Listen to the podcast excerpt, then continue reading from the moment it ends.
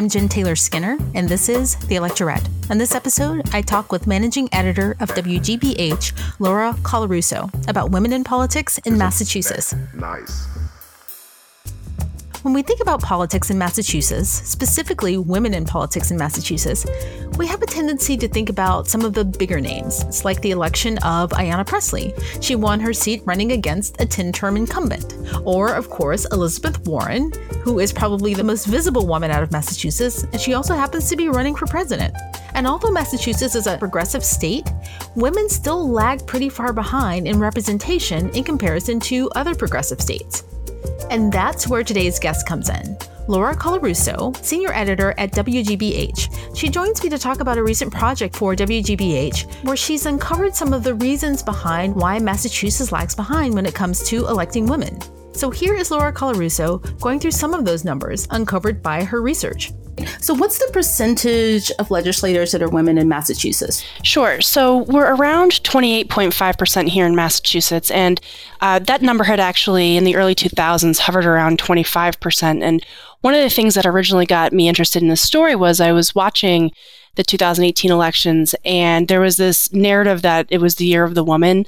Um, but really, um, if you look at the percentages, specifically at the state house, like we're talking about right now, really only ticked up by about three and a half percent. And that got me kind of curious about well, if this is the year of the woman, why is the gain so incremental? That 28.5% of female representation at the Massachusetts State House level puts us in 27th place across the countries. And so, as you mentioned, we're far behind our uh, other New England states. Um, it's not just Vermont, all the other New England states rank above us. Vermont just happens to be the highest with 40%. And then there's Nevada with 50.8% roughly. So, really, there is uh, I think, a lag here in Massachusetts that was worth being investigated. Yeah. You know, the interesting thing, I was thinking about those two states, Nevada and Vermont, and then thinking about Massachusetts, and they're all pretty progressive, I think, generally. And I was just wondering what the difference was there, if we could pinpoint what they're doing differently to elect more women. Well, I think I'd like to answer that question in the reverse because I, I think there are some special challenges in Massachusetts. One of the biggest ones being actually the cost of childcare. And this was something that kind of unfolded as I reported out the story, but Massachusetts, by several measures, has the most expensive childcare in the country. I mean, uh, depending on whether or not you're looking for at home care or center based care, I mean, it tends to cost thousands of dollars more here, which is an impediment to women running for office. Women still tend to be the primary caregivers. And if you can't uh, get, use campaign funds to cover that cost, I think there are a lot of people who make the calculation, well, I just can't financially afford it. I think that's one big thing. Massachusetts also has this reputation. The title of the story is the original Old Boys Club there are just some very firmly entrenched political networks here that have been around for generations. And so I think, you know, women have traditionally waited their turn to run. They've waited for positions to open, people to retire and have open seats to run for.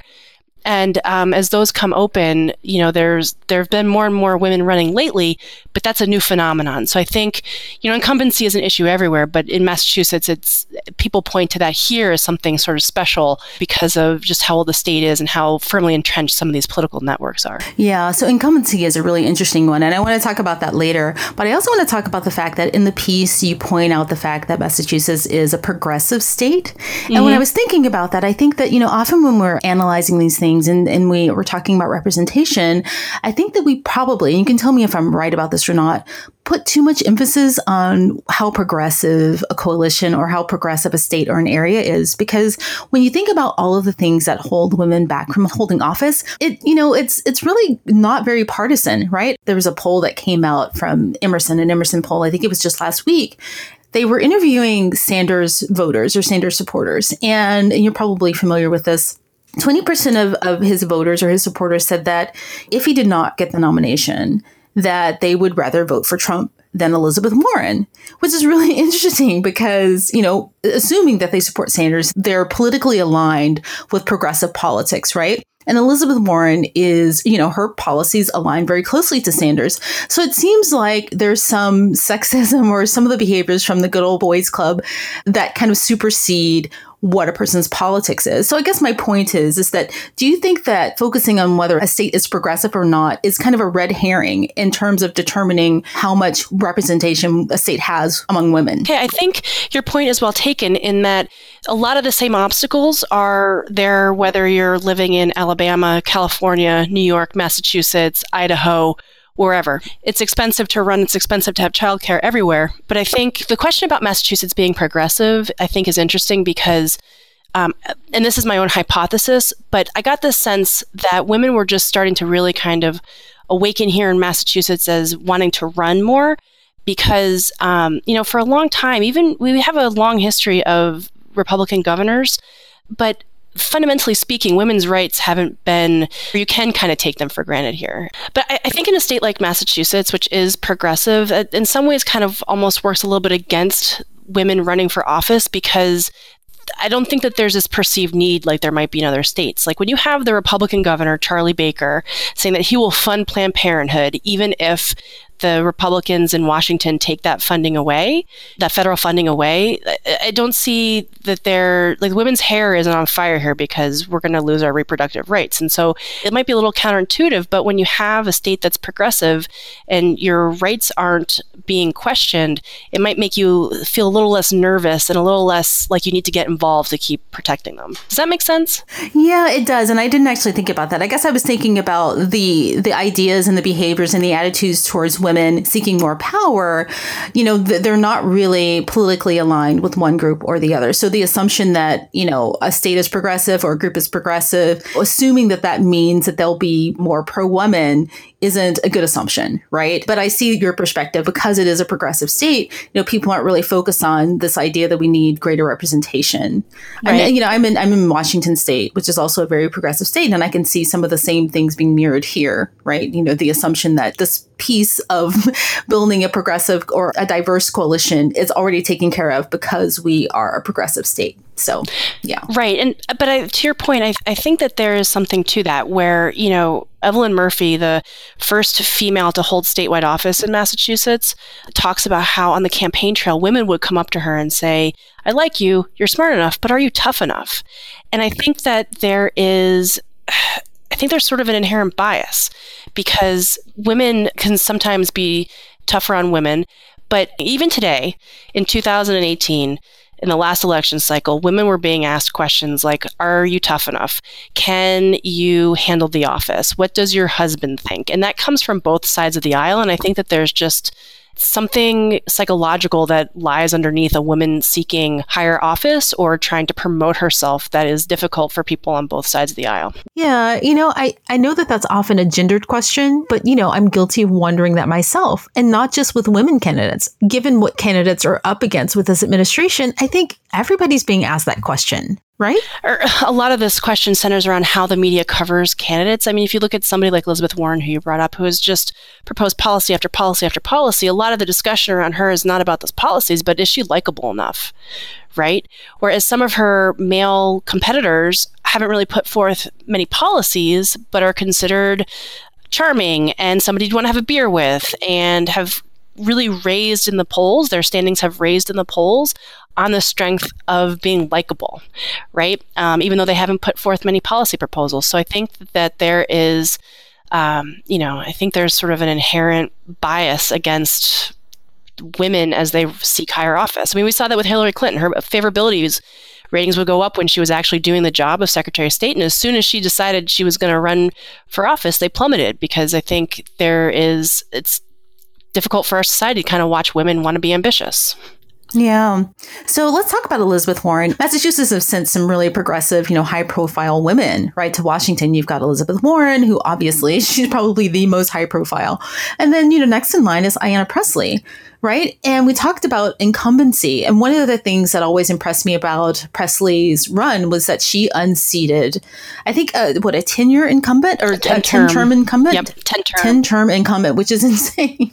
I mean, so that's that's quite a feat, right? And she's the first African American woman to to represent Massachusetts at that level, I think, right? That's correct. So incumbency is a really tricky thing because what I didn't think about until I read your piece was the fact that if you wanted greater representation of women in at any level of government, you typically have to unseat someone, right?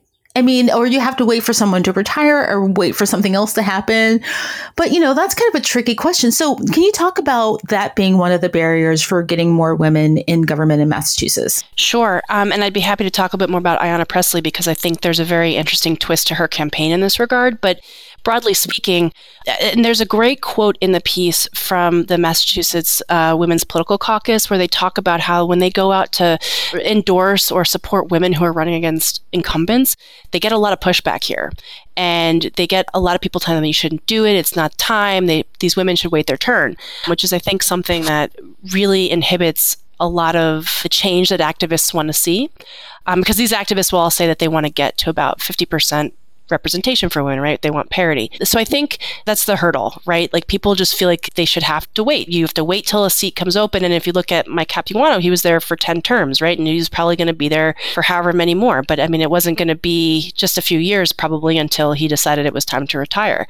So the thing that I found really interesting about Ayanna Pressley was, I mean, she she took him on, but what her campaign really did was found new voters, um, which doesn't happen a whole lot, right? And so instead of trying to go after everybody that would vote for Mike Capuano, she really worked hard to connect with people who had been kind of left out or had felt like they had been left out and that there wasn't a great reason to vote and that she connected with them and that's how she beat him. Um, and so i think she's a great model for people who want to say that you know you don't have to wait your turn.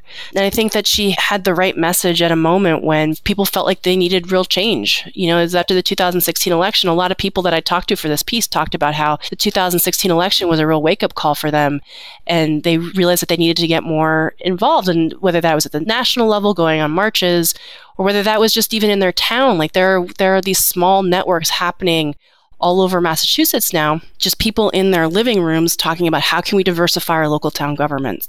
There was this one that I found called the Winchester Inclusive, where the day after the 2016 election, about 40 friends and neighbors got together and they commiserated, but then also figured that their next step was to to get more women and minorities working in their town government. There's a whole range of really interesting things happening right now.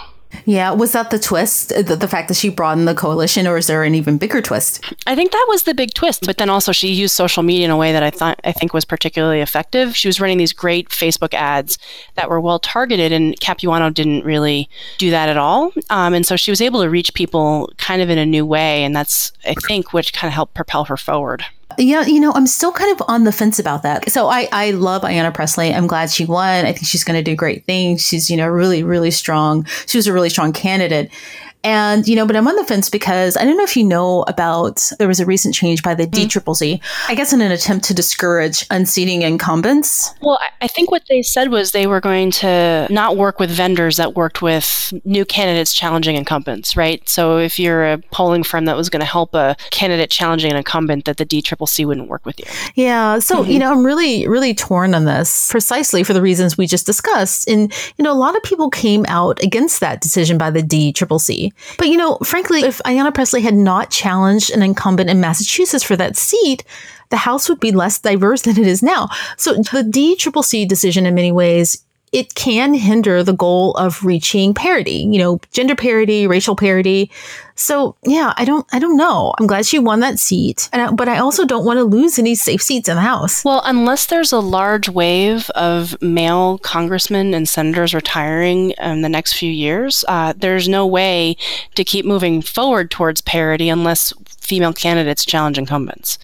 So I see this this move by the DCCC is sort of at odds with factions of the party that really want to diversify our elected officials more. Yeah, and it's a really tough tough juncture to be at because we're at this juncture where we just generally are you know across the nation we want greater representation for women specifically and for all groups, right? you know, and also, you know, we're kind of in this position where we just want to win as many races as possible. And like you point out in your piece, being an incumbent has many many advantages, right? You know, fundraising, you have an existing network, and all of these things that kind of support the idea that incumbents are are safer bets, right? Right. Well, that was the that was the argument that Capuano tried to make that he didn't make very well, which is basically that you know you already have somebody in Congress. I have seniority, and here are the the committees I will be on and how I will be able to help Massachusetts. And it, that didn't resonate with voters, right? I think that there's enough frustration with the way things work in Washington, the gridlock, the lack of, you know, moving forward in any meaningful way on a variety of issues that, you know, I don't think people care so much anymore about seniority. I think they want to see people with bold ideas um, about fixing real problems that confront them on a daily basis. Right. But is that attitude a part of the old boys club mentality that you talk about in the piece, right? Yeah, I, I, I think that it is um, because it's based on a hierarchical structure of here's who holds the power. And for women to make more inroads, that power structure needs to be jumbled up a bit. I mean, I don't think anybody's trying to say that women should hold all the seats, but I think that if you're going to get to the 50% mark, which is where most activists say they want to be in terms of female representation, like there are going to be some white men who have to lose their jobs.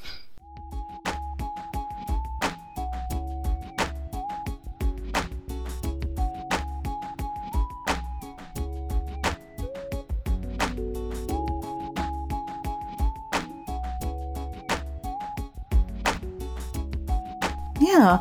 So, so one of the the things that you point out in the piece is that in Massachusetts, and this is probably true across the nation, that you know, the number of women on a school board is actually higher. It's closer to parity. I think it's something like 51%. And so that's kind of an anomaly in this larger picture. So, can you talk about why there's a higher percentage of women on the school board there? Sure. I do find this to be a really interesting juxtaposition because the, the number's right around 50%. It's like just 50% female versus male representation on local school boards. And I think Part of the reason why women tend to feel more comfortable to run for those spots is because there's just a longer history of women being involved in their children's schools.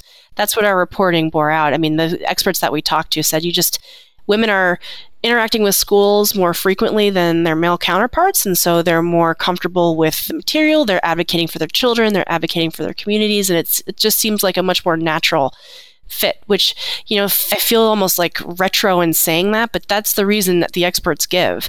Um, and you kind of see that, like, it takes women being asked roughly seven times, I think, to run for something like the city council or, or, to run for state rep or whatever. But the school board seems to be a much more natural fit by virtue of the fact that women are caregivers and so therefore have a natural connection to schools through their children. Yeah, and there's probably a lot less resistance to run for the school board, you know, with people seeking, men seeking those seats. I mean, it's just like that's the realm of women you know schools. I think that's fair, and I think that um, there are a couple of other things at play here. One, school boards can be bigger, and so there are more seats to begin with.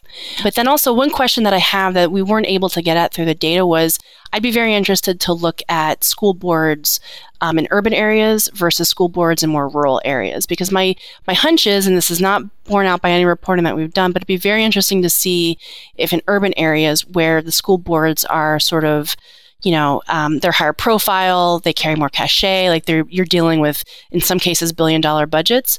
If in urban areas the school boards tend to be more male versus female, I, I don't. This is just a hunch on my part, but I'd be kind of curious to see. This might be a follow up that we do to kind of get a better lay of the land geographically to see how the gender makeup of school boards look across the state. Right. That makes sense. Actually, that would be really interesting because I guess in more urban areas, like let's say DC, for instance, right? You know, a lot of politicians probably have their school, their children in certain districts. And so there's, you know, there are advantages to, to having connections to the school board, possibly. right. Know.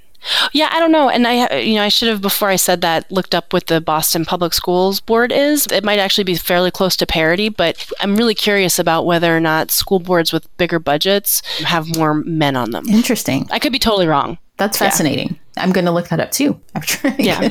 Mm-hmm. One of the things that you point out in the piece is that there are, you know, women having positions on certain boards could give them a lot of power, like power over a city's budget or power over, you know, certain other things. You know, and I think we see this across all industries, you know, not just in government. We see this in technology and, you know, other industries. When a person has a position of power where they can hire more people or they have control over a budget, you, you they hire people who are kind of in their network and that they're comfortable with. And the more more mm-hmm. men you have means that they're going to hire more white men, right? And so that's another disadvantage. What actually one of the female select board members that I interviewed for the piece raised this very point. Um, and she asked to be anonymous in the piece because she didn't want to she was for fear of reprisal. So we allowed her to remain anonymous in the piece, but that was exactly what she said that, you know, without her being on the board, she's a single female on her board. There would only be the four other people on her board are white men. So, and they reach out to their networks to find people to hire and to bring in for, you know, boards that would be, they would appoint people to. And so that just perpetuates the thing we were talking about earlier with incumbency when the same group of people is constantly putting their friends into powers of position or their acquaintances into powers of position, you tend to nominate and bring in people who are like you.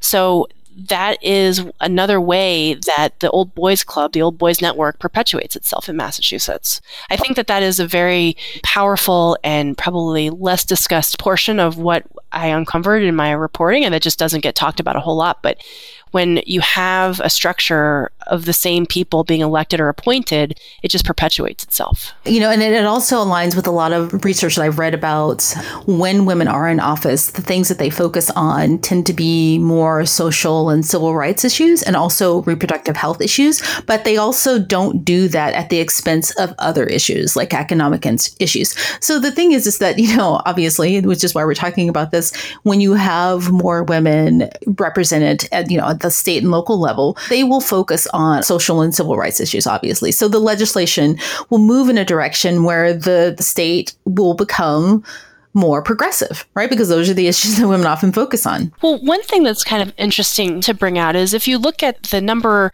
of women elected, we have two main parties in this country where there are, you know, we've got the Democrats and the Republicans, and the majority of the gains in terms of female representation happened on the Democratic side, right? And in fact, to the detriment of Republican women, where you had a number of Republican women taken out by Democratic women, right? And so there are fewer women to reach across the aisle to try to create compromise because I think what part of what was inherent in your question is can women get things done?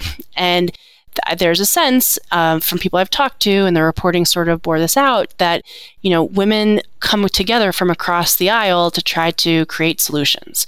Um, I was given multiple examples of how women reached across the aisle in small groups to create a bigger compromise that then Congress could come together on. And I think there are people who are worried that the Republicans seem to be becoming more male right? I mean, there are fewer Republican women in Congress now. Oh, right. Yeah. What does that mean for um, not just female representation, but sort of like how the House and Senate take up legislation or try to solve problems going forward.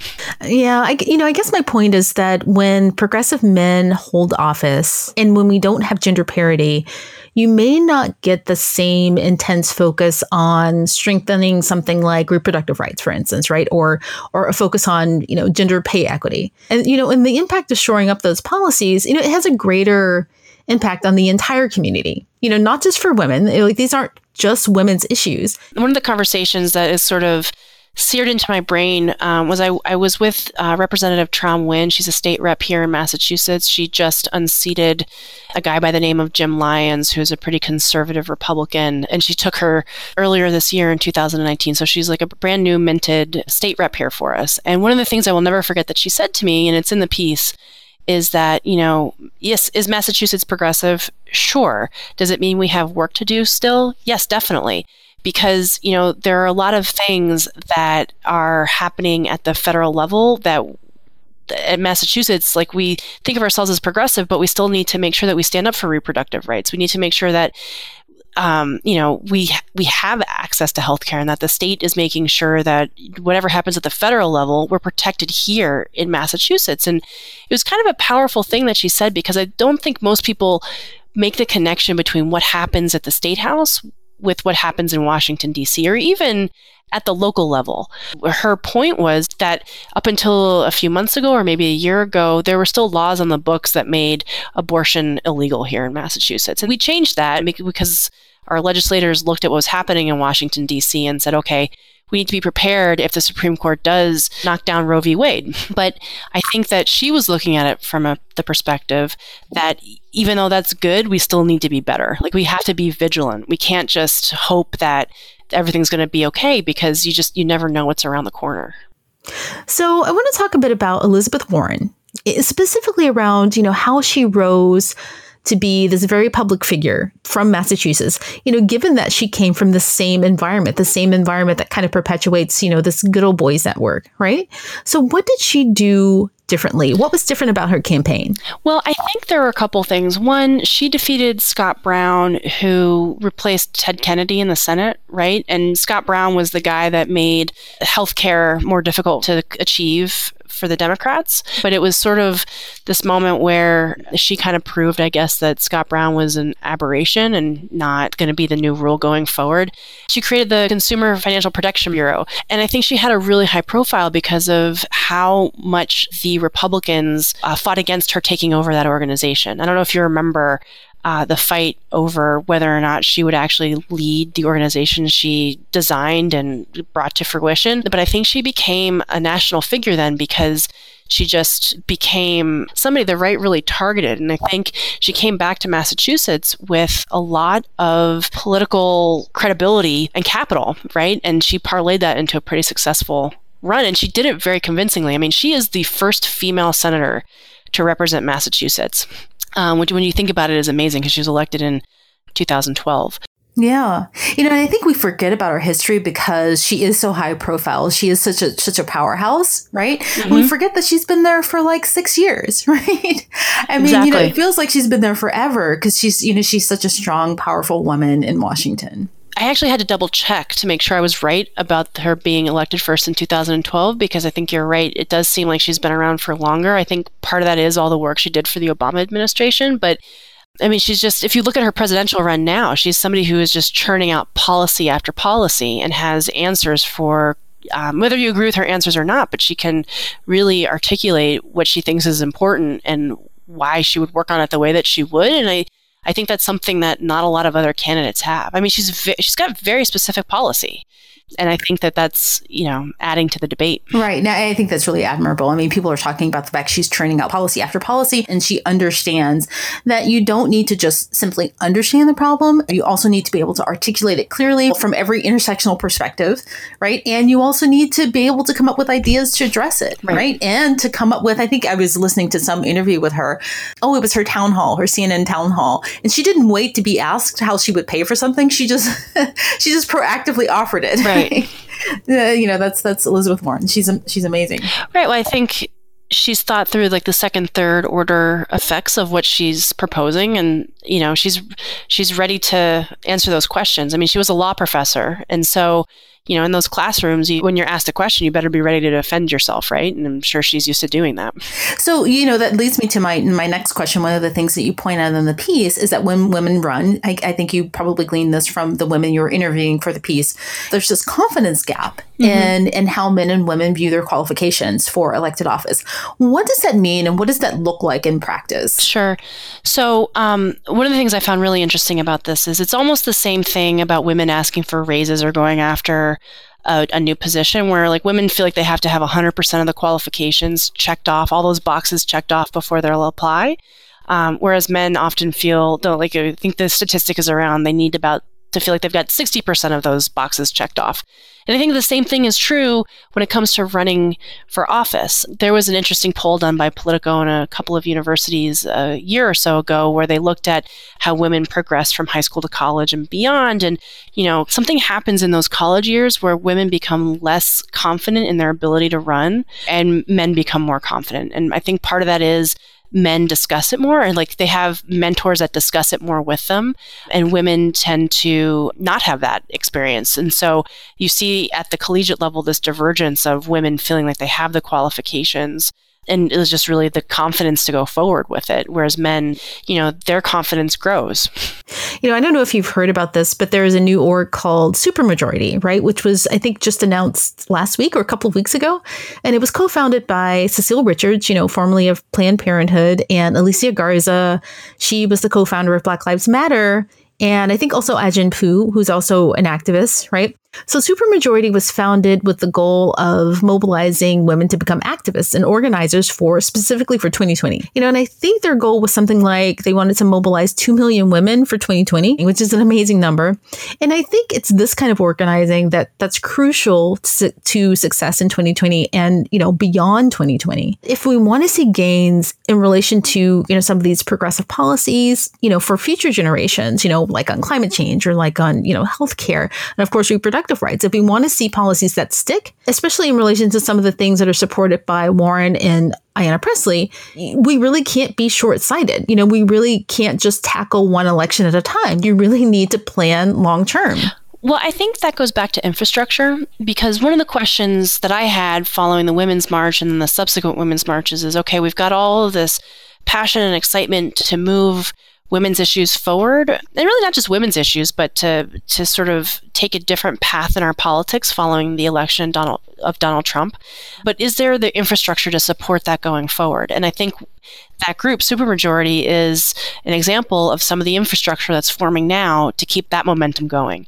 Um, I mentioned it a little bit earlier, but there are a bunch of like little kitchen counter, kitchen cabinet groups forming in towns here in Massachusetts where their goal is to promote candidates that are diverse.